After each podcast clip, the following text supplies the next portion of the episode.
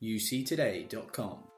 Hello and welcome to Out Loud. I know time flies and another month has passed, so in this episode, I wanted to take you through another summary of the biggest news stories from the last few weeks that have emerged from the worlds of unified communications, collaboration, and customer experience. There is more merger and acquisition news to cover as I look back at the biggest news stories from the past few weeks. We cover all the big brands, including Google, Facebook, and Zoom. This update is part of our new monthly video news update, so if you want to check out the full video, head to the website at uctoday.com and find it under main news. Here's the audio version just for you. Have a listen.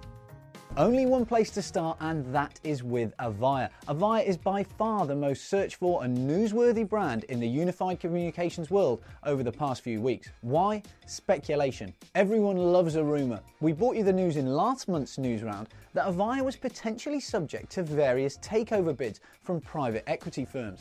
One of the interested parties rumoured to be in for Avaya was Searchlight Capital Partners, who own Mitel as well as having Rackspace in their portfolio. The story developed at the end of April when the Wall Street Journal published a report detailing that Mitel and its financial backer Searchlight were looking to offer roughly 20 to $22 per share for Avaya, valuing it at well over $2 billion. What would a giant merger mean like this for the industry? Both companies are on a journey of transformation, converting more traditional business models relying on premises based solutions to be more software and services orientated. There would be a lot of synergies, but also a lot of areas of overlap.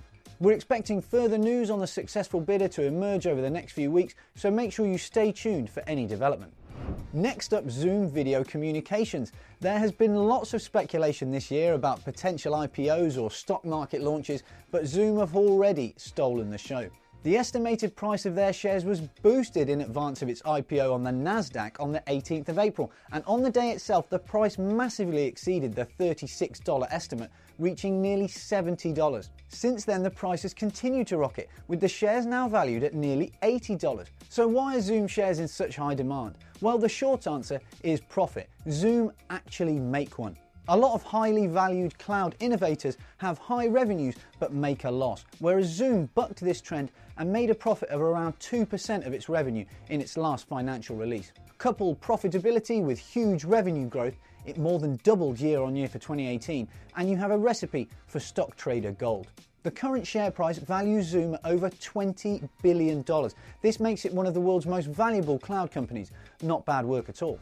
While we're already talking about valuations, the collaboration industry as a whole is going through a real boom, and that is reflected in the potential value of Slack. As the forefather of synchronous chat and collaboration hubs, Slack is beloved by users around the globe, and that appears to be the main reason that it's valued so highly.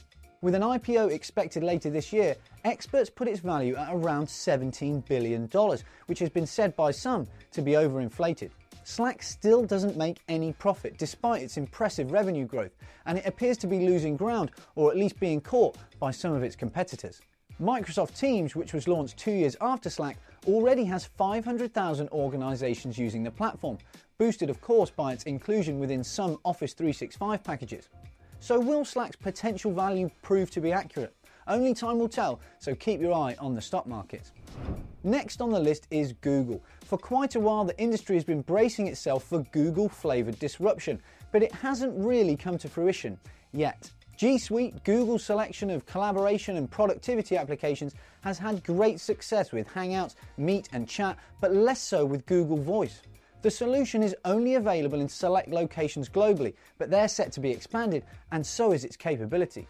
The latest enterprise ready version of Google Voice is designed to offer access to call routing and complete account management for users and reports. There's also support for emergency numbers, and Enterprise Connect, we saw the newly formed Poly announce that its VVX X50 series of IP phones are now certified for Google Voice, indicating an increased focus from Google on the business marketplace. Maybe that disruption's coming after all.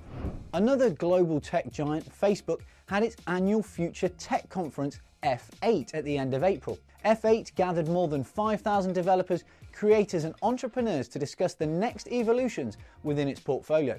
There were several announcements that are relevant to the various communication industries. They're adding a business catalog into WhatsApp, which will allow customers to see a business's goods and services directly within the app and then contact them. Possibly the most exciting news, though, related to their Oculus VR headset range, announcing that later this year they will be launching Oculus for Business. The new Oculus Quest headset will allow organisations to use the virtual reality world to enhance the way they do business in any number of ways. As soon as we get more details on that, we'll make sure that you know. That's it for this news roundup. This month at UC Today, we are focusing on call analytics. So, a big thanks to this month's main sponsor, Redbox. There is a podcast available now at uctoday.com where we speak to them about how Redbox and their partners are enhancing call and voice data using artificial intelligence and machine learning technology. Well worth a listen, so check that out.